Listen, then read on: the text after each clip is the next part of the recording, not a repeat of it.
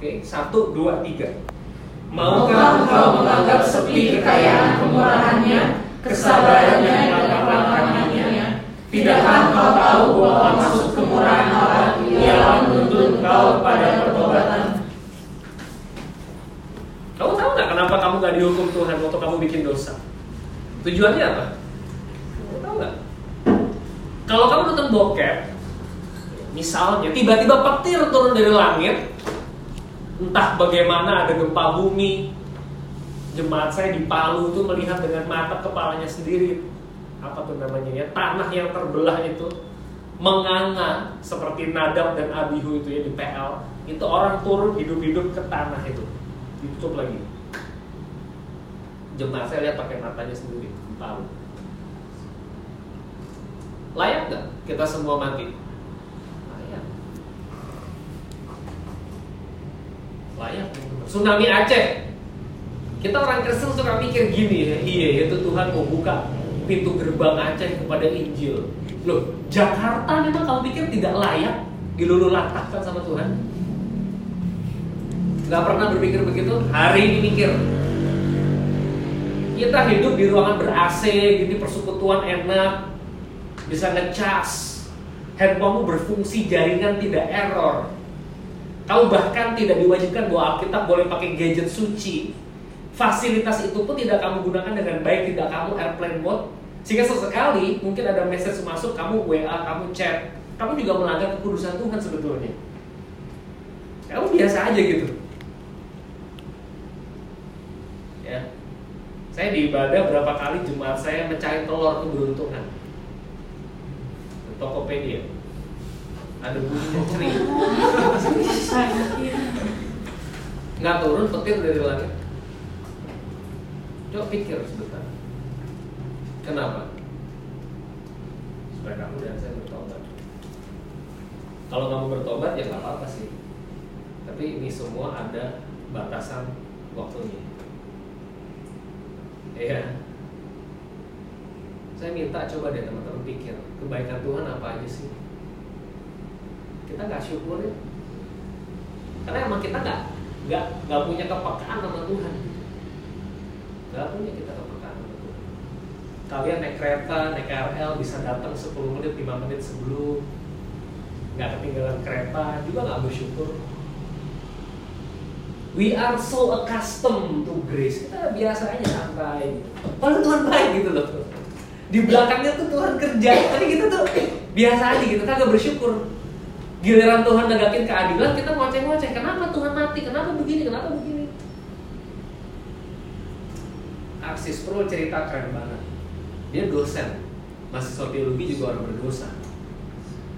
Ujian pertama, saya lupa nih ya, Agustus, September, Oktober kalau nggak salah. Agustus, dia bilang di bulan Juli.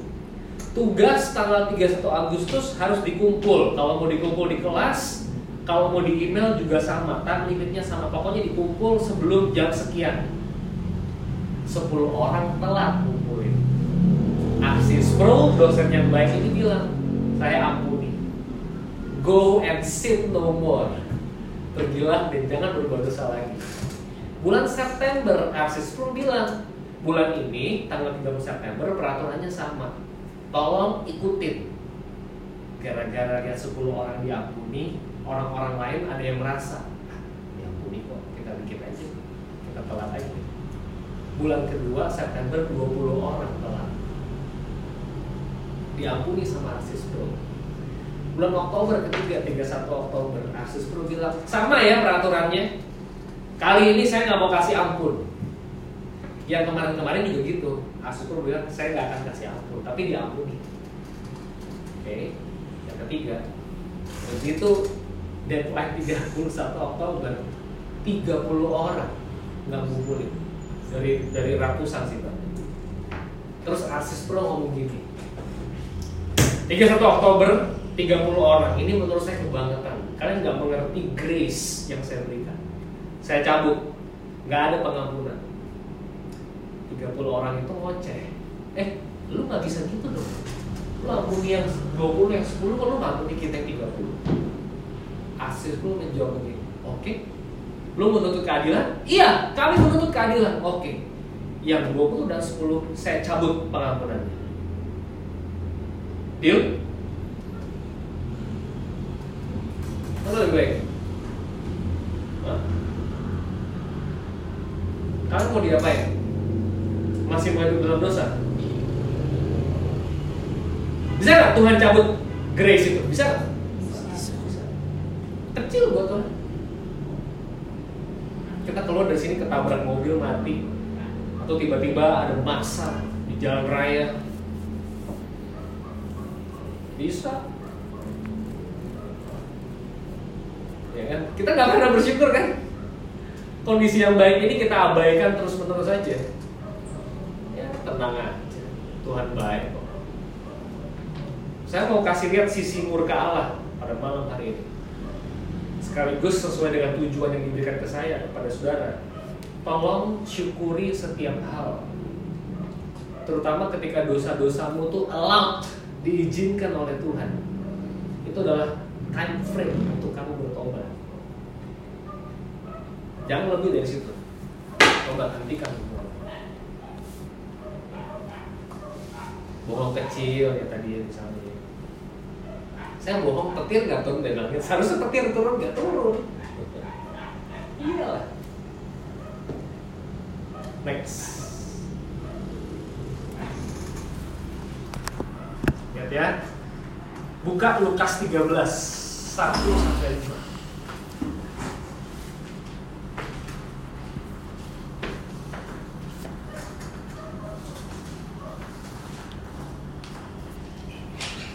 Lukas 13 1 sampai 5.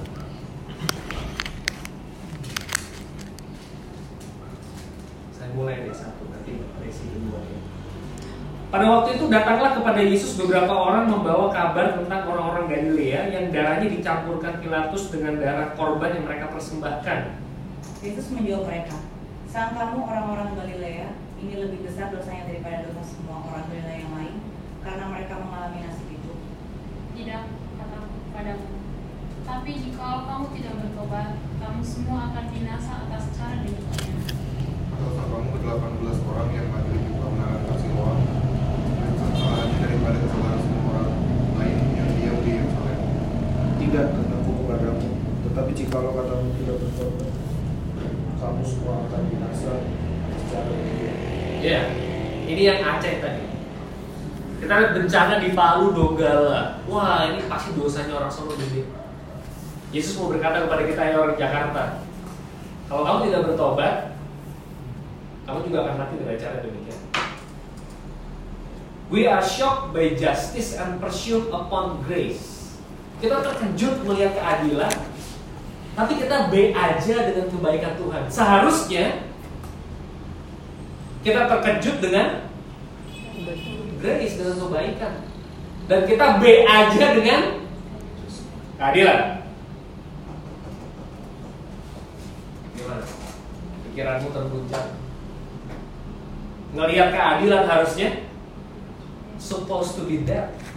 We, all of us, supposed to be there. Dan kita harusnya shock by the grace of God. Ini kebalik. Jadi kita ngomel-ngomel sama Tuhan. Coba lihat Israel. Mana ada sih bangsa diberkati Tuhan kayak gitu? Laut kebelah, jalan, tiang awan, tiang api. Teman-teman, saya nggak ingat ayatnya ya. Tapi orang Israel sendalnya nggak rusak 40 tahun. Sendal apa itu? Rockport, Haspapis. Lima tahun kamu ganti. Mungkin omongan saya lebay. Enggak kak, saya dua tahun udah ganti. Saya nggak main-main loh. Alkitab mengatakan 40 tahun gak ganti sendal. Apa bukan penyertaan Tuhan? Ngomel-ngomel terus, ngomel-ngomel. Tuhan kasih api dari langit. Coba, coba, coba lihat. Ngomel-ngomel sama Tuhan digigit digigit sama ular. Tuhan kasih tiang tembaga sembuh. Disuruh masuk tanah kanaan. Ayo kirim 12 pengintai. Yosua Kaleb lihat bisa, 10 orang bilang nggak bisa. Nah, ini bangsa benar-benar brengsek. Dan saya mau bilang inilah kita. Kalau kita nggak bertobat kita kayak gini. Tuhan tuh baik nggak? Baik. Banget. banget. Banget, banget, banget. Banget kuadrat, kuadrat, kuadrat, kuadrat. Dia harusnya lenyapkan Israel. Dilenyapkan sama Tuhan. Disisain. Kalau kita memakai kata-kata Alkitab, Tuhan bilang saya sisain. Ya saya kuliah teologi di teologi itu ada istilah remnant. R E M N A N T. Remnant itu artinya sisa. Nggak dibunuh semua. Saya kasih kesempatan lagi. Bayangin. Next. Kalimat berikut ini sangat baik. Tolong perhatikan. I've been asked every conceivable theological question except why did God save me? Saya udah ditanya setiap pertanyaan teologis yang bisa dipahami. Kenapa Arsis Pro mama saya meninggal padahal saya udah pelayanan habis-habisan buat Tuhan?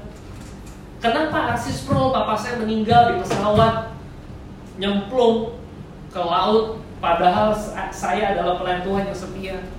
Arsis Pro bilang, saya udah ditanya semua pertanyaan yang saya bisa jawab.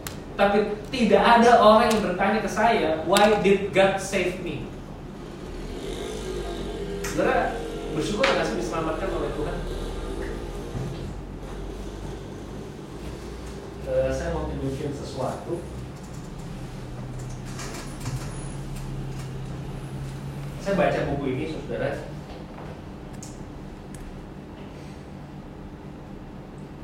Bacain ya. Ada satu uh, kutipan yang baik nih. Orang ini namanya Philip Yancey. Philip Yancey ini jurnalis, bukan pendeta, tapi nulis buku produktif udah kayak pendeta banyak. Ya. Dia membahas satu bab judulnya uh, berbahagialah mereka yang miskin ya dan menangani seri ucapan bahagia. Nah dia ngomong gini, tolong dengerin, 10 butir. Mendingan kaya apa miskin? Kata Alkitab mendingan miskin. Perhatiin ya. Orang miskin tahu mereka sangat butuh penebusan. Teman-teman merasa nggak sih teman-teman? Kenapa ya Tuhan selamatin saya ya? Pernah nggak mikir sampai nangis bagian ini atau nggak pernah? Jauh dalam hati. Dua, orang miskin bukan saja tahu mereka tergantung pada Allah dan orang yang berkuasa, tapi orang miskin saling tergantung satu sama lain. Tiga, orang miskin bukan menggantungkan rasa amannya pada harta, tapi pada manusia. Kalau kita kita ngitung harta kita berapa, emas kita berapa, rumah, mobil kita berapa, deposito kita berapa, orang miskin nggak nggak mikir begitu. Empat, orang miskin tidak merasa dirinya terlalu penting dan tidak punya kebutuhan berlebihan akan privasi. Lima, orang miskin tidak terlalu mengandalkan persaingan, tapi mengandalkan kerjasama. Enam, orang miskin bisa membedakan antara kebutuhan dan kemewahan. Kau bisa nggak bedain? Ini ini saya butuh, ah ini terlalu mewah. Atau bingung, butuh apa enggak ya? Ini keinginan atau ini kebutuhan? Atau ini ke, kebutuhan yang diinginkan atau ini keinginan yang dibutuhkan? Orang miskin nggak pusing. Tujuh, orang miskin bisa menunggu karena mereka telah memperoleh sejenis kesabaran panjang yang lahir dari kesadaran akan ketergantungan. 8. Ketakutan orang miskin lebih realistis dan tidak begitu dibesar-besarkan. Karena mereka tahu seseorang bisa bertahan hidup menghadapi penderitaan. Kalau kita takut lebay, wah sekolah 2 juta sekarang, ntar kalau punya anak berapa nih? Padahal pacarannya belum punya. Saya, saya, saya berpikir itu waktu baca butir 8 ini, saya pernah ada pinjaman kayak gitu. 9. Bila orang miskin mendengar Injil, itu kedengaran seperti kabar baik, bukan seperti ancaman atau teguran. 10. Orang miskin bisa menerima panggilan Injil untuk meninggalkan segala dengan totalitas penuh karena mereka hanya akan kehilangan sedikit dan siap untuk menerima apa saja. 10 butir. Saya suka makan nasi padang, teman-teman. Di dekat gereja ada satu restoran anak muda kami, bukan restoran lah, rumah makan kecil sederhana. Saya juga merasa tertegur dari baca ini. Saya kalau beli nasi padang, saya selalu pengen nasi ayam cabai hijau dengan telur ceplok. telur ceploknya enak banget, nasi yang cabenya juga enak banget. Saya pikir, saya sering bergumul sebetulnya menurut saya itu terlalu mewah buat saya. Cukup dengan ayam saja. Tapi mungkin kalau orang miskin nggak akan begitu ya. Mungkin mereka mikir telurnya aja. Kalau mikirnya nggak nggak nggak kayak saya karena saya kaya pada. Atau tadi saya, saya baca ini saya berdialog dengan diri saya. Mungkin saya salah. Mungkin orang miskin cukup dengan sayur saja mungkin. Lebih murah lagi kan? Nasi bumbu lah. Nah, Anda ngomong barusan. Kalau mau diturunin lagi bisa nggak? Bisa.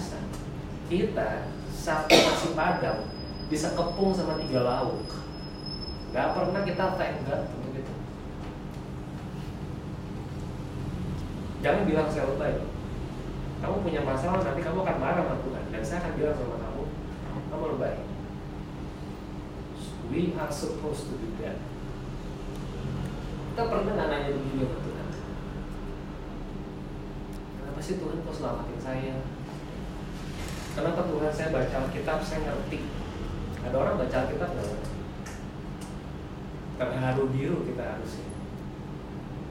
Kenapa saya bisa tersentuh sama khotbah? Itu anugerah, itu grace.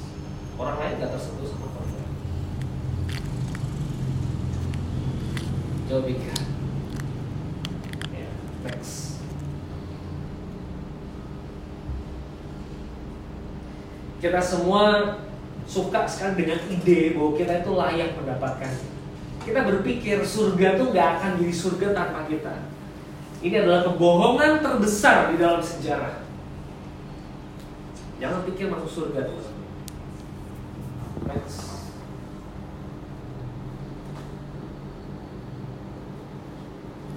Kita tidak lagi di eh, apa namanya takjub dengan anugerah, kita sebaliknya ya dalam rasa takut yang besar eh, takjub dengan keadilan. Next lagi. Nah perhatikan ya ini ya. Tangan Tuhan itu memegang kita di tepi jurang neraka.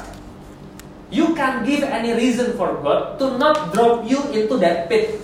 Ya, bisa. That was Jesus' message when he said that unless you repent, it will be your blood mingle with the sacrifice. Saya kasih ilustrasi begini. Teman-teman tahu perumpamaan anak yang hilang? Ya. Anak yang hilang itu pergi kan? Berdosa dia? Iya. Jelas, nggak usah dipikir lagi. Ketika dia kembali, ayahnya dari jauh melihat berlari. Ayahnya pakai jubah.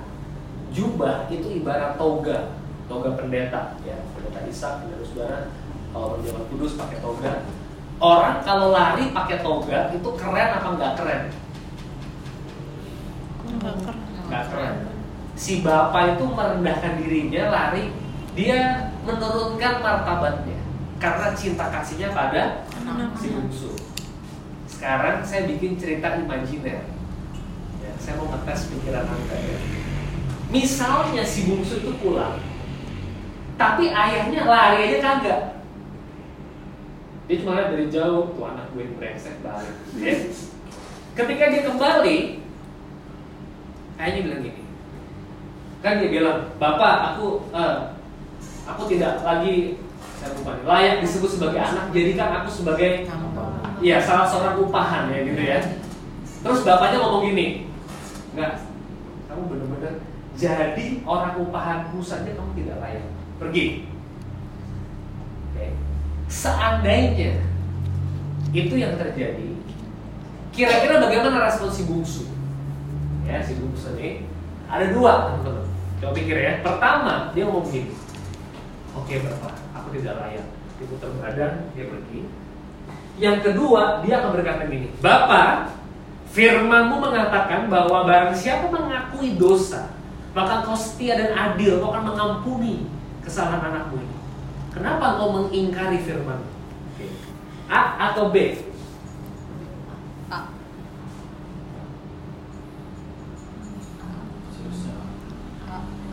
Seharusnya, jangan pakai seharusnya, tenang aja. A, A. A atau B? Siapa yang jawab B? Semua A? Yakin? Ada yang nggak yakin? Nggak yakin. Iya. Yakin? Apa enggak? Nggak yakin. Nggak yakin. Kamu pilih mana? Nggak tahu juga. Saya tanya sama saudara-saudara, pantas nggak si bungsu ngomong B? Enggak. Enggak. Hah? Eh, Kalau manusia seringnya berkata begitu. Yang lebih lugas, jangan takut, saya bukan Tuhan. saya di sini sebagai hamba Tuhan mengingatkan persekutuan ini. Tenang aja, ngomong aja. Kalau di dalam konsepnya manusia sering berkata. Selalu mempertanyakan kesalahan kenapa Tuhan kasih dia tantangan itu kesalahan. Tapi ideally A ya. Eh, B. Kamu jawab A atau B? B. B. Gak apa-apa, tenang aja. Yang benar yang A atau B? Kalau yang A terjadi, saya tanya kepada saudara, apakah si bungsu tidak masuk surga? Jangan aja nih loyo, yang agak masuk masuk surga. Gitu? Iya. Yakin. Siapa yang gak yakin?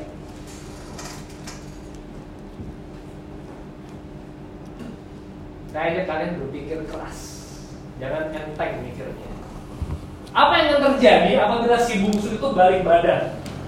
Aku tidak layak di hadapan Bapak, dia putar badan Apa yang akan terjadi berikutnya? Adegan apa itu? pergi menjauh. Makin jauh. Makin jauh. Makin jauh? Ada jawaban lain nggak? Mencari Mati. Mati sama aja, makin jauh, mampus, mati. Ada jawaban lain? Ada kemungkinan lain? Benci. bertobat ya. Ya dia ngelakuin hal yang sama Sorry. Ngelakuin hal yang sama kayak sebelumnya kali Kali. Ya, berarti nggak yakin juga kan? Karena gak diterima juga Apa yang bapaknya lakukan setelah itu?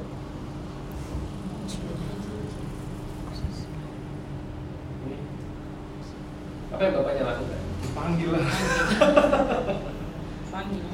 Tawamu itu di mata saya sangat serius. Panggil. Eh, saya sayang. sama kamu. Adalah anak yang tulus ikut Kristen bukan untuk surga. Kepadamu kuberikan kunci kerajaan.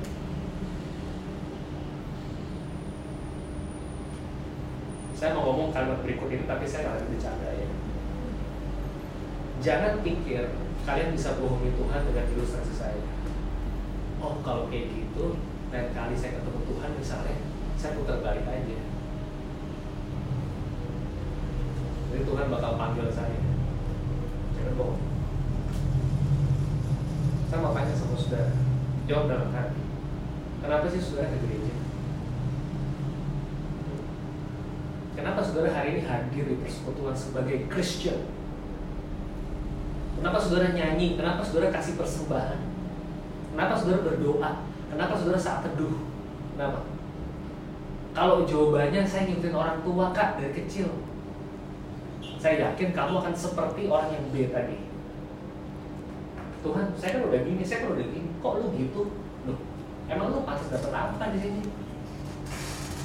Kita gak pantas dapat apa pun, kita semua di sini orang berdosa, sungguh mati nggak ada orang benar di sini. Saya baca satu dua aja saya nangis saudara.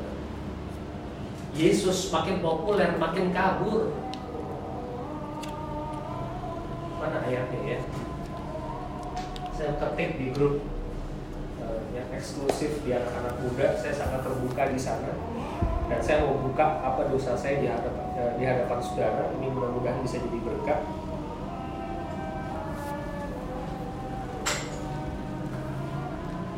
Saya bacain aja saudara ya. Tolong simak baik-baik data sharing saya. Lukas 5 15 16 saya bacakan saja. Tetapi kabar tentang Yesus makin jauh tersiar dan datanglah orang banyak berbondong-bondong kepadanya untuk mendengar dia dan untuk disembuhkan dari penyakit mereka. Yesus makin terkenal. Ayat 16. Akan tetapi ia mengundurkan diri ke tempat-tempat sunyi dan berdoa. Saya nggak sampai nangis tapi saya tersentuh bacanya. Saudara saya bukan pendeta terkenal, saya rasa. Saya masuk eh, saya masuk ke dunia digital, GKI itu bikin hashtag ya kalau mau diikuti di follow silakan GKI Digital Ministry. Saya nulis beberapa di sana. Jebakan saya mungkin sama kayak saudara. Saya pengen status saya di like berapa orang. Saya pengen tahu. Itu dosa saya. Saya benar-benar orang berdosa seperti saudara. Saya nggak suka kalau saya punya posting saya rasa keren, tapi orang nggak like saya nggak suka. Nggak suka saya. Sungguh mati saya nggak suka. Saya juga orang berdosa. Slide berikut kita lihat dosanya Asis. Lihat, nih. jika di hari penghakiman saya melihat Yesus dan dia berkata kepada saya, saya nggak kenal kamu siapa, pergi. Jika itu terjadi pada saya, I'll be surprised. Lihat. Tetapi saya juga tahu ini bahwa saya seharusnya nggak punya ground untuk komplain. Dia kudus dan saya tidak. Ini dia yang ngomong, saudara. Kalau dia mau mencitrakan dirinya rohani, dia tulis apa? Masukkan. Saya nggak akan kaget gitu kan. Ya, saya nggak kaget. Tapi dia nulis buku ini dengan sangat jujur sekali. Saya juga kaget. Saya pengen masuk. Sebenarnya jujur lah di ruangan ini. Siapa yang nggak mau surga kita? Pengen. Tapi kelakuan kita nggak selaras dengan orang-orang di surga. Dengar ya. Orang kalau bertobat, tek, titiknya di sini dia bertobat, dia hidup nih saudara sampai ini titik dia mati. Orang kalau sungguh-sungguh masuk surga, dia akan mengalami hidup yang namanya spiritual growth. Pertumbuhan rohaninya makin tinggi. Nggak bisa sempurna, tapi mendekati sempurna. Kenapa? Kayak tadi orang bahas kita, saya nggak bisa nggak korup pak. Jujur banget ya. Kenapa? Karena di sorga tindakan manusia lamanya ini nggak ada. Orang masuk neraka karena emang dia pengen ke neraka. Saudara, pernah dengar nggak jokes ada orang bikin dosa cuma 99, limitnya 100. 100 neraka, 99 sorga. Ketika dia diperlihatkan pintu sorga kepada malaikat, dia bilang anjing. Anjing keren banget. Dosanya 100 dia masuk ke neraka. Itu jokes menurut saya. Saudara di surga nggak akan ada kalimat kayak gitu. Mana ada sih? Nggak ada saudara kenapa orang mau kenapa orang masuk neraka? Lah emang dia pengen ke neraka orang nggak akan mau ke surga. Emang dia pengennya ke situ kok. Saudara mesti ngerti nih. Jangan pikir ini kehendak Tuhan kehendak dia. Saya tulis bilang kan saudara kalau berdoa ada dua cara. Yang pertama saudara berdoa Tuhan your will be done. Tuhan kehendakmu jadilah. Kalau orang berdoa kayak gitu dia berarti taat sama Tuhan. Tuhan your will be done. Orang yang kedua Tuhan yang berdoa ke dia your will be done Itu lebih baik Saudara ngerti nggak nih saya ngomong apa? Saudara mau orang pertama atau mau orang kedua ya? pilihan di tangan saudara saya nggak mau berubah kak saya orang kayak gini suka-suka saya silakan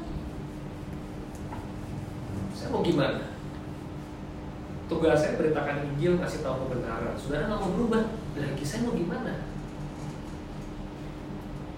saya hari ini saya mau mengingatkan saudara dengan sangat keras bertaubatlah saudara bersyukurlah kalau hari ini sudah bisa dengar firman seperti ini, bersyukurlah. Ini buku judulnya Holiness. Holiness kecil, warna kuning, agak tebal. Next. Oh habis ya? Oke. Saudara mau bertanya, mau share, silakan. Sampai jam berapa kita? Udah habis waktunya ya? Ada limitnya kan. Silakan saudara mau share, mau bertanya sesuatu ke saya.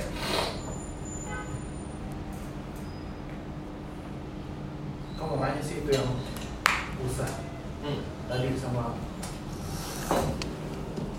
kita udah tau kan jadi seharusnya yang salah sih Daud sih ya. Semuanya. Iya. We are all sinners. Jangan lupa itu. Itu Maksudnya waktu, waktu dia ngangkat tabut itu. Ya, waktu dia ngangkat dia salah. Ah. Yang Seharusnya itu kan juga salah. Nah, nah ngeplannya aja nge- ngeplan maksudnya seharusnya digendong tapi ternyata dia ditaruh di tingkat di Betul. itu tapi kenapa nggak mulai dari situ aja Tuhan sudah sudah marah gitu Siapa bisa jawab pertanyaan ini? Sudah ngomong panjang lebar, harus jawab. kenapa pas giliran usaha justru dia gitu Ya, oke. Seharusnya jawab, awal. bisa dijawab pertanyaan. Saya mau jawab. It's a Tuhan masih mau bertobat. It's a grace. Itu jawaban. It's a grace. Jelas ya? Itu namanya apa? Anugerah. Ingat gak mereka dengan anugerah itu? Bersyukur gak mereka dengan anugerah itu? Mereka take for granted. Kita bisa bernafas setiap hari. Gak ada sesek. Kita kalau orang tua sesek emang udah tua dia emang sesek. Brengsek gak kita? Banget. Banget abis-abisan. Kita santai gitu. Emang siapa bilang orang masih muda pasti nggak sakit? Siapa bilang? Gak ada yang bilang. Kita, kita bersyukur di dalam youthfulness kita, kita punya strength begitu kuat, kita brilliant, kita mungkin punya gaji tinggi, kita difasilitasi orang tua dengan mungkin nggak mewah tapi cukup, toh kita juga nggak bersyukur untuk itu. Kenapa Tuhan nggak turunin petir bro? Kamu mau turunin petir? Lebih gila lagi kan kita bisa gila nih. Justru manfaatkan anugerah yang anda miliki hari ini untuk hidup di dalam kekudusan. Anda harus bersyukur sama Tuhan. Apa pun yang melekat pada tubuhmu saat ini itu grace namanya. Apa pun itu yang kau kantongi, berapapun uang yang kau miliki, itu grace. Mungkin hari ini di antara saudara ada yang pakai sepatu yang saudara inginkan. Misalnya saya kan nggak tahu. Saudara punya kacamata dengan frame dengan merek tertentu. Syukurlah. Orang lain nggak punya kayak saudara. Lo nggak pernah bersyukur buat hal itu. Ya. Aduh Tuhan, kenapa sih? Kenapa sih Tuhan berkatin saya? Nanya gitu loh. Kita kalau sakit kita ngomel sama Tuhan. Kenapa Tuhan saya sakit? Kalau kita sehat kita nggak pernah nanya sama Tuhan. Ada sesuatu yang Tuhan mau kerjakan dalam kesehatan kita. Tuhan mau pakai kita buat melayani. Tuhan mau pakai kita di kantor. Kita nggak mau juga dipakai sama Tuhan. Kadang-kadang kalau fasilitas kita dicabut kita ngomel. Kenapa Tuhan bilang lu nggak pernah pakai apa yang gue kasih? It doesn't make any sense. Sebenarnya kalau mau bicara ketidakadilan, saya orang yang pantas berteriak ke Tuhan. Tuhan panggil orang tua saya satu bulan. Nangis saya. 27 Desember saya di Soekarno Hatta naik pesawat 6 Air dari Jakarta Jogja. Saya nggak pernah nangis di bandara. Nangis saya sepanjang di bandara. Pacar saya sekarang jadi istri saya. Saya makan menu favorit saya nasi ayam goreng mentega solaria. Nggak ada rasanya hari itu. Biasanya saya lahap, saya suka bumbunya, saya suka ayamnya ada crispy kulitnya. Hari itu nggak ada rasa. Nangis. Gak pernah kita bersyukur makan ayam goreng mentega. Jangan bilang saya lebay loh, saudara. Dan, saudara dan saya yang lebay selama ini.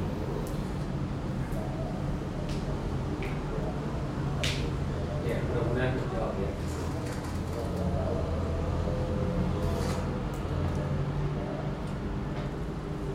Ada pertanyaan lagi? Silakan.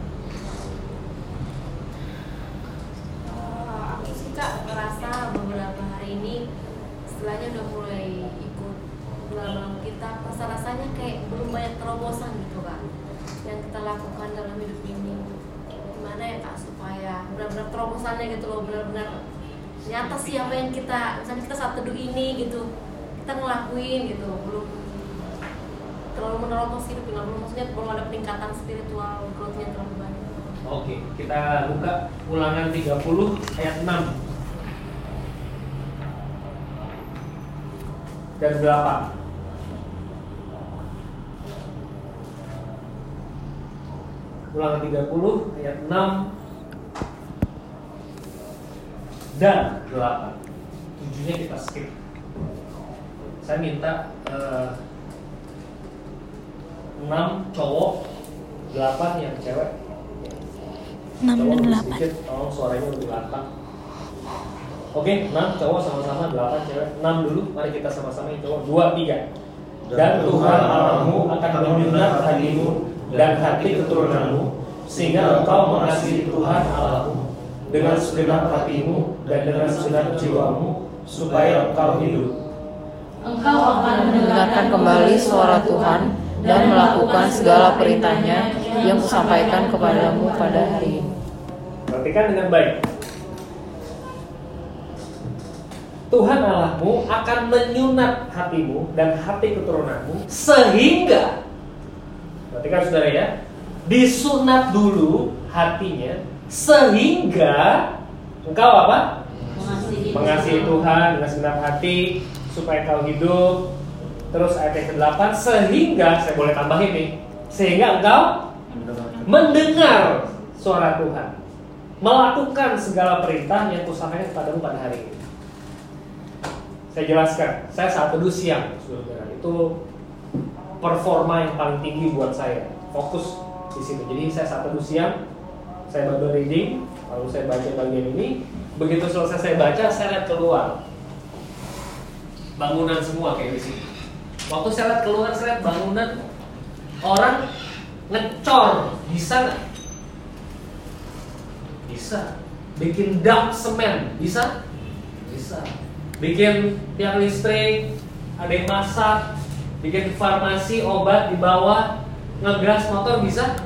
Bisa. Semua hal yang sifatnya lahiriah manusia bisa lakukan. Tetapi hal spiritual growth yang ditanyakan teman kita tadi itu sifatnya miraculous. Hanya bisa dikerjakan oleh Tuhan. Saya mau ngomong begini saudara yang namanya spiritualitas kerohanian kalau sampai ada perubahan itu sifatnya gracious anugerah dari Tuhan. Ada nggak orang taat sama Tuhan sombong? Ada. Banyak. Contohnya Farisi. Berarti ketaatan itu adalah ketaatan yang semu. Dia tidak lahir dari sunat hati tidak ini mohon maaf nih ngomongin sunat. Bangsa Israel bangsa yang disunat lahiriah. Tanda sunat itu tanda apa? Tanda kekudusan sebenarnya. Nah Tuhan bilang di sini yang harus disunat tuh hati. Kalau hati disunat sehingga engkau mampu mendengar suara Tuhan. Orang dengar suara Tuhan nggak mungkin sombong. Sehingga engkau mampu taat kepada Tuhan. Kalau saudara dan saya hatinya disunat sama Tuhan dipoles abis-abisan nggak mungkin kamu baca Alkitab lihat orang nggak baca Alkitab kamu merasa diri lebih superior dari orang. Nggak mungkin. Saya ajak saudara berpikir begini. Pertama sebelum sampai ke sana ya. Saudara hari ini kan punya spiritualitas nih masing-masing. Saudara suka rasa superior nggak dari orang lain? Spiritually. Kalau saudara merasa aku sama dia kayaknya aku lebih rohani, lebih keren, udah pasti saudara gak disunat sama Tuhan. Saudara baca Alkitab sombong, abis saat teduh sombong. Ini mungkin saya mengulangi pembahasan terdahulu. Gue udah saat teduh nih. Kalau ditanya orang udah saat teduh, gue tahu bahkan gue udah sebutkan ayatnya. Tapi itu nggak sama sekali reflection di dalamnya, nggak ada reflect di dalam. Orang yang benar-benar rohani, kerohanian itu di kerohanian itu dilahirkan dari dalam. Saya, saya sangat menghargai sorry namamu siapa? Mustika. Mustika. Saya sangat menghargai pertanyaan itu. Kalimat berikut ini tidak bermaksud untuk menyerangmu. Seandainya kita spiritual growth-nya baik, mungkin kita bisa sombong. gue keren deh dibanding dia. Gitu ya. Kalau sampai itu yang terjadi udah pasti kita nggak spiritual.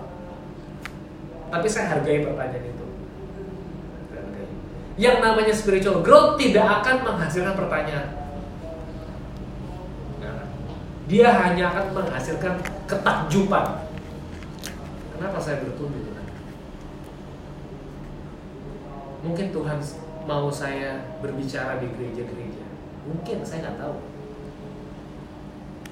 Mungkin Tuhan mau saya sharing sama orang lain. Mungkin Tuhan mau saya jadi imam di tengah keluarga saya. Meskipun kamu statusnya adalah anak. Orang tuamu error adik atau error kenapa aku ditempatkan di kantor misalnya rusak begini? Dan aku bisa melihat kerusakan itu. Kenapa Tuhan? Mungkin Tuhan mau aku bertindak sesuatu di kantorku. Gitu. Ya mudah-mudahan saudara bisa paham jawaban saya. Ada lagi saudara?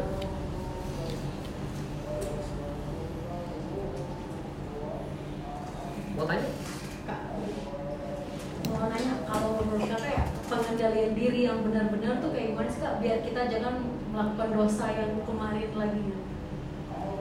Benar pengendalian diri yang benar-benar kayak pengen banget kayak taat gitu sama Tuhan. Tapi sering aja kayak kembali lagi nggak bisa mengendalikan diri dari dosa lama.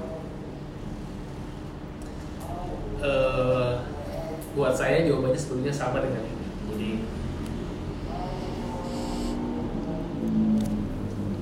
bisa nggak kita bilang sama Tuhan Tuhan kenapa engkau tidak merubah hatiku sampai sekarang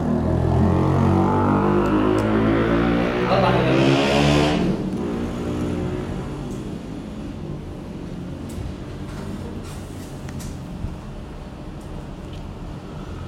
Ngerti pertanyaan saya? Tuhan, aku ini ingin loh Tuhan bertobat dari dosa katakan pornografiku Tuhan. Kalau ngikutin ayat ini Tuhan, si Kaidra bilang berarti Tuhan nggak nyunat hati saya loh. Lu mengerti gak? Bisa nggak kita ngomong begitu ke? Gimana? Ayo saudara jangan takut. Hah? Gak bisa. Kenapa? saya bayanginnya kayak kayak yang kemarin terjadi rusuh yang uh, pendemonya bilang polisi tugasnya mengayomi terus polisi gini ya lu dia emang nggak mau gitu. jadi lebih ke ya ya lu nggak mau berubah lu nggak Yes. mau berubah Yes. Saya sepakat absolut sama kamu.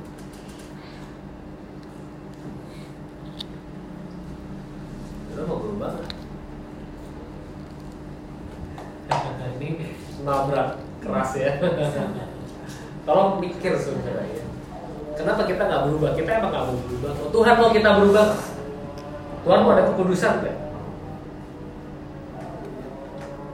Dan perubahan karakter itu sesuatu yang sangat spiritual sekali.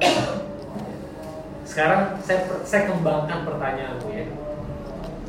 Kita punya temen nih, nggak perlu berubah. Bisa nggak kita ngomong sama dia? Kapan tuh mau berubah? Hah?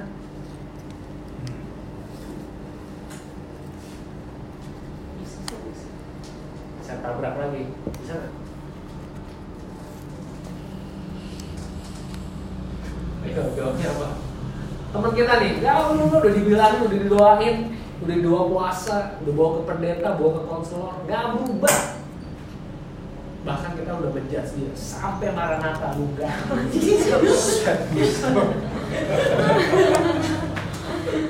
Boleh kita ngomong gitu? Kenapa? Keputusan ada. Keputusan ada. Sorry?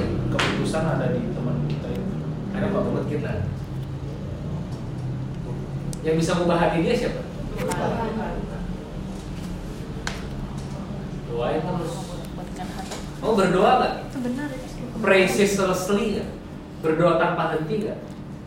Kalau saudara nih, saudara coba ya. Ada nggak doa tertentu yang saudara capek naikin ke Tuhan? Ada. ada Saudara salah. ya memang. Salah, memang. Ya memang. Jeda. Saya udah siap deh. Iya, saya tuh.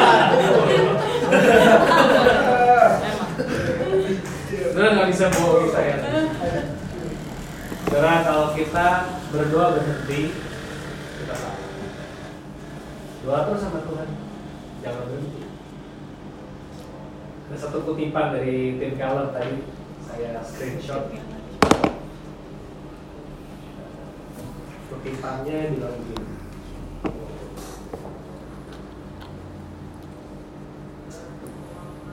Fearing God is not mere belief in Him. Takut akan Tuhan itu tidak semata-mata percaya di dalam Dia. It is to be so filled with joyful awe before the magnificence of God that we tremble at the privilege of knowing, serving, and pleasing Him. Terjemahannya, it is to be so filled takut akan Tuhan itu apa sih? Takut akan Tuhan itu dipenuhi dengan ketakjuban yang penuh dengan sukacita di hadapan Allah yang maha keren di mana kita tersungkur karena kita punya hak istimewa untuk mengenal Dia, untuk melayani Dia, dan untuk menyenangkan hatinya. Saya ajak saudara untuk merenung, eh, saudara punya rasa takjub nggak ke Tuhan? Itu, itu aja. Saudara bersyukur nggak untuk spiritualitas yang hari ini saudara miliki? Nih, gini saudara, saya mau begini. Misalnya habis khotbah nih, kebaktian minggu di bawah. Selesai khotbah, kalian ngumpul anak muda, terus ngobrol. Eh, saya yakin ya, di sini pasti kalian tahu siapa yang spiritually lebih major dari saya ditelepon orang harapan indah sebentar ya. Halo. Nanti jadwal selanjutnya nih. Di follow up. Tapi kok nggak dijawab, nggak bisa.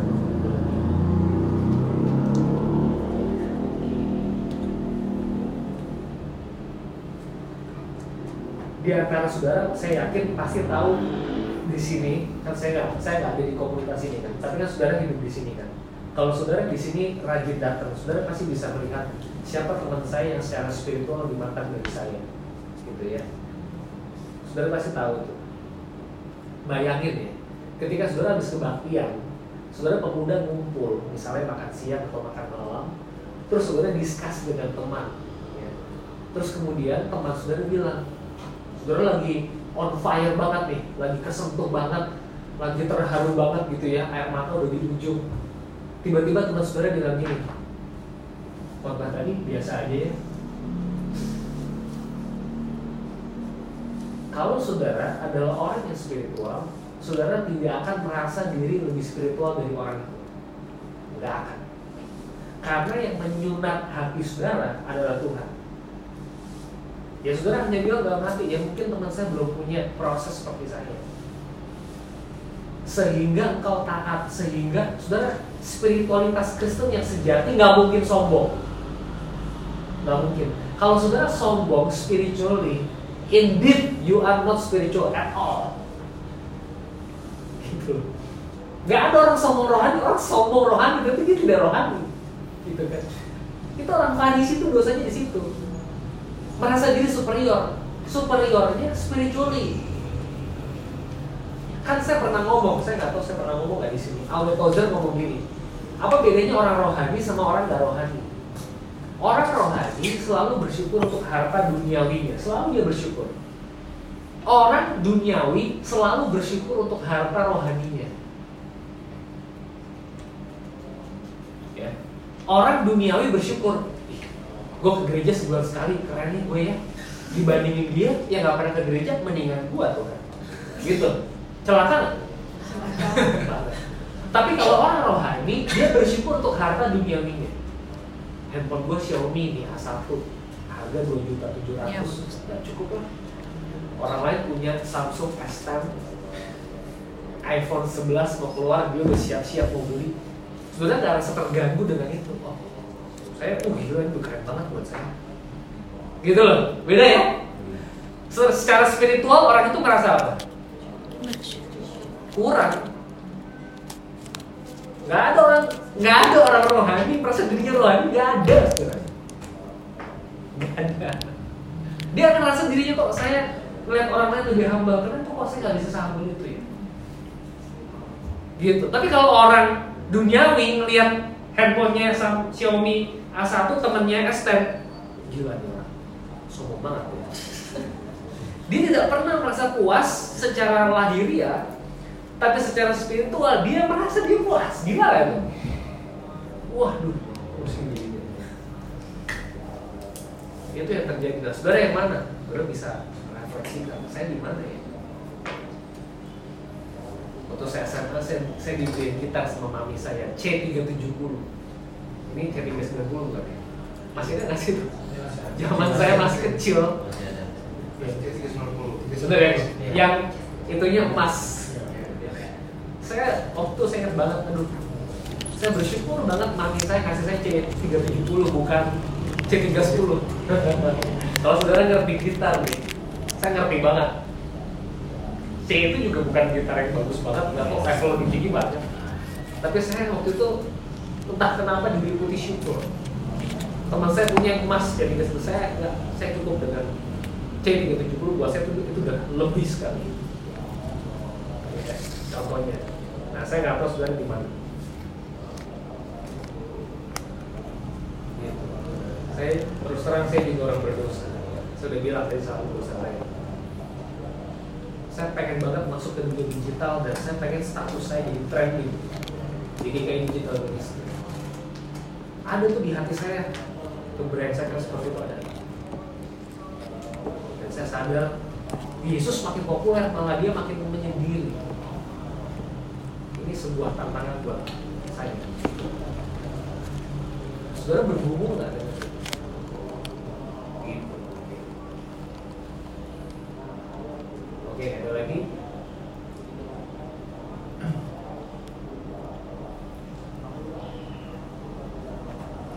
ngomong mau sih mau sih kata semua Hah? mau silakan kak aku mau nanya deh. Eh, kayak eh, misalnya nih misalnya orang tuh eh, misalnya dengar gimana ya ngomongnya Eh, misalnya kita dengar praktikal nih misalnya you should uh, do A, you should do B gitu.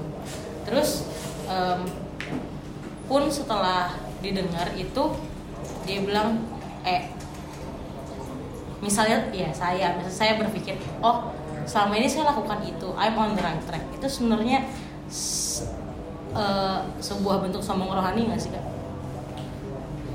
kalau kita mengikuti as simple as misalnya kayak eh, kita nggak khawatir orang tuh eh, punya udah punya rumah di umur segini sementara kita masih jadi karyawan fresh graduate sampai saat ini. Kita nggak khawatir gitu. Dan misalnya saya rasakan itu. Kayak oh iya saya nggak khawatir. Oke berarti I'm on the right track. Just keep it up gitu. Nah itu sebuah bentuk sombong rohani nggak sih? Thank you, pertanyaan yang baik. Teman-teman, tugas kita setiap hari adalah eh, mungkin ini klimaks dari diskusi kita malam ini ya. Tugas kita setiap hari itu adalah selalu membersihkan mata batiniah kita. Ibarat kaca mobil, wiper itu mesti dijalanin teman-teman, supaya kacanya bersih. Itu tugas kita. Teman-teman lihat sejarah. PL Orang Israel gagal apa enggak? PB orang Farisi. Teman-teman tahu orang Farisi itu? Orang Farisi itu Zaman itu dipandang saleh. Seperti kalian memandang teman-teman kalian yang saleh Orang Farisi gini loh. Orang Israel dosanya kawin campur sama bangsa lain. Akibat kawin campur, mereka mengkhianati Yahweh, menyembah Allah bangsa lain. Ketika Allah memberikan perintah jangan kawin campur, perintah itu ada backgroundnya. untuk Israel tetap setia satu-satunya sama Yahweh. Jadi nggak boleh kawin Campur. Itu itu perintah ada konteksnya. Israel melanggar itu, kawin campur mereka kan. Wah, kawin campur akibatnya mengkhianati Yahweh, menyembah Baal dan seterusnya. Itu PL. Di PB, orang Farisi ngebaca PL. Oh, kayak gitu ya ternyata orang Israel. Kita bikin peraturan. PL diturunkan menjadi 613 hukum. Salah satunya apa? Orang Farisi berkomitmen. Kalau ke pasar, salaman atau pegangan sama orang yang non Yahudi, pulang ke rumah cuci tangan. Bayangin nggak? Boro-boro kawin, gue sentuh aja najis kok. Apalagi gue kawin sama orang non Yahudi. Wih, keren banget ya. Tujuannya untuk menjaga kemurnian penyembahan kepada Yahweh. Tapi bener nggak itu? Endingnya mereka jadi orang yang Sombong. sombong rohani. Begitu ngeliat orang kafir yang tidak sesuku, ya orang Yahudi itu rasis ya. Begitu lihat orang nggak sesuku dia langsung mikir nih, ini penyembah berhala nih najis. Gitu. Jadi mereka salah, salah. Bukan itu tujuan Tuhan sebenarnya. Nah, jadi gimana nih? Kita udah baca Alkitab kayak gini. Ingat teman-teman, gereja kita adalah gereja Protestan. Gampangnya gereja protes. Protes terhadap kemapanan gereja Katolik yang waktu itu juga bikin salah, yaitu apa? Menjual surat penghapus dosa indulgensia. Jadi orang kalau misalnya makin kaya, Dosanya makin dosanya makin diampuni. Dia bisa beli surat penghapus dosa. Ya, sebetulnya panjang, tapi ini salah satu doktrin yang penting sehingga Martin Luther eh, dari Martin Luther kita mengenal doktrin justification by faith alone. Kita diselamatkan, dibenarkan hanya melalui iman, bukan melalui perbuatan. Yang keren dari reformasi menurut saya ini nggak mungkin salah. Reformasi itu melahirkan sebuah kalimat penting atau ini bisa dihafalkan nggak sama ya. Kalimatnya adalah Ecclesia Reformata Semper Reformanda Secundum Verbum Dei. Artinya, gereja reform, gereja protestan adalah gereja yang terus-menerus direformasi menurut firman Tuhan. Itu artinya. Gereja Katolik bikin salah. Gereja Katolik awalnya dari mana? Dari kisah para rasul. Salah juga intinya muncullah gereja protestan Martin Luther dan kawan-kawan saya tanya kepada saudara gereja ini bisa salah nggak? Bisa. bisa. Makanya saudara dan saya harus terus menerus memiliki self reflection yang dalam terhadap diri sendiri. Ujung-ujungnya ujung-ujungnya dari diskusi ini saya ingin bertanya ya ini bottom line kita pada malam ini ya. Apakah saudara saat teduh dengan ketat? Kalau saudara saat itu baca Alkitab, saudara sungguh-sungguh nggak melakukan Saudara baca, saudara berefleksi. Kok Tuhan Yesus kok makin populer makin gitu ya? Sementara saya makin populer, makin mencari popularitas, makin bangga, makin statusnya ingin di like, makin pamer, masukin feed ke dalam stories. Saya lagi ngomongin diri saya. Ketika Anda memasukkan diri Anda ke dalam firman, atau sebaliknya firman Anda masukkan ke dalam diri Anda, Anda akan mampu berefleksi dan itu menjaga batin tetap bersih. Cuman itu caranya, nggak ada cara lain. Ketika saudari tadi berkata, bertanya, saya saya itu udah bener deh. Oke, itu bagus, tapi coba lagi bertanya besok, besok lagi tanya lagi, besok lusa tanya lagi. Setiap hari tanya sama Tuhan, Tuhan saya bener gak sih?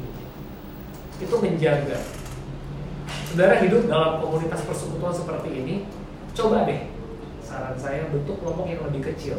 Mungkin kalau gede begini saudara juga malu cerita. Coba bentuk kelompok yang lebih kecil di situ saudara sharing, ngomong. Jadi diri saudara apa adanya, discuss. Saya ini begini, saya rasa begini. Jadi diri saudara otentik ya tadi tuh. Ya, begitu saudara ngomong saya langsung tonjok tadi. Jangan takut untuk malu. Apa saudara takut? Semakin saudara tertutup, pemulihan diri semakin sulit. Kak, kan ada dosa yang vertikal aja pak, sama, Tuhan aja kak. Kan ada yang horizontal masa sama, nggak bisa. Saudara harus belajar mengungkapkan dosa saudara kepada sesama. Jangan berpikir bahwa sesama saudara semua brengsek. Di antara yang brengsek juga ada yang kudus. Percayalah. Kecurigaan kita menunjukkan keberdosaan kita. Mengkonfirmasi kita orang berdosa. Kita nggak percaya orang kan. Padahal orang juga ada yang baik kok. Ini saya lagi seolah saya lagi melawan teori saya sendiri bahwa orang semua berdosa. Iya betul. Tapi di antara orang berdosa juga ada orang benar. Ini ada titik tergantung tension yang saudara harus berani menjaga.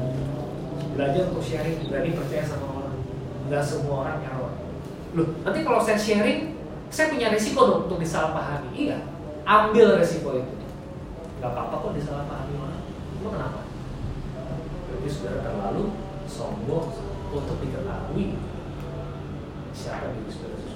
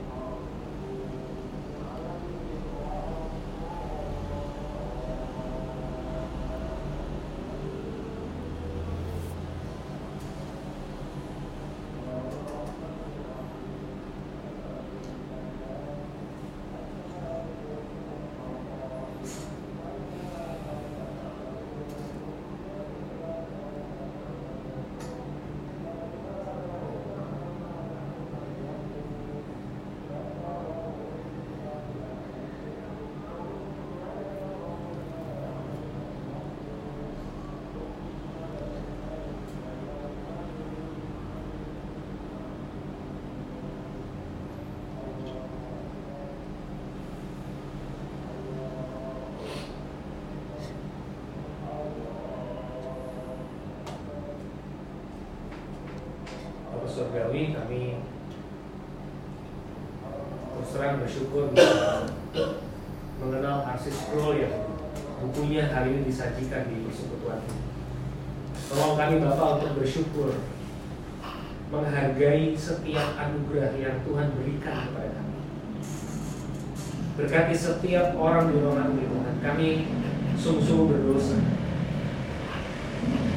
Mungkin juga kadang-kadang kami seperti ini dan hati. Kami berdoa pakai otak, tidak pakai hati kami. Kalau boleh Tuhan satu hal yang kami minta pada malam hari ini turunkan firman ini dari otak ke hati kami. Supaya kerelaan kami, willingness kami bergerak untuk melakukan firman dan tidak arogan setelahnya. Tolong berkati kami ya Tuhan. Tolong setiap orang di ruangan ini dengan pergumulannya masing-masing. Dengarlah doa kami Tuhan, kami tidak ingin memanfaatkan kemurahan Tuhan begitu saja. Kami sungguh-sungguh ingin dalam kekudusan dan pertobatan. Kiranya Tuhan menyertai setiap orang Tuhan. Dalam nama Yesus kami berdoa. Amin.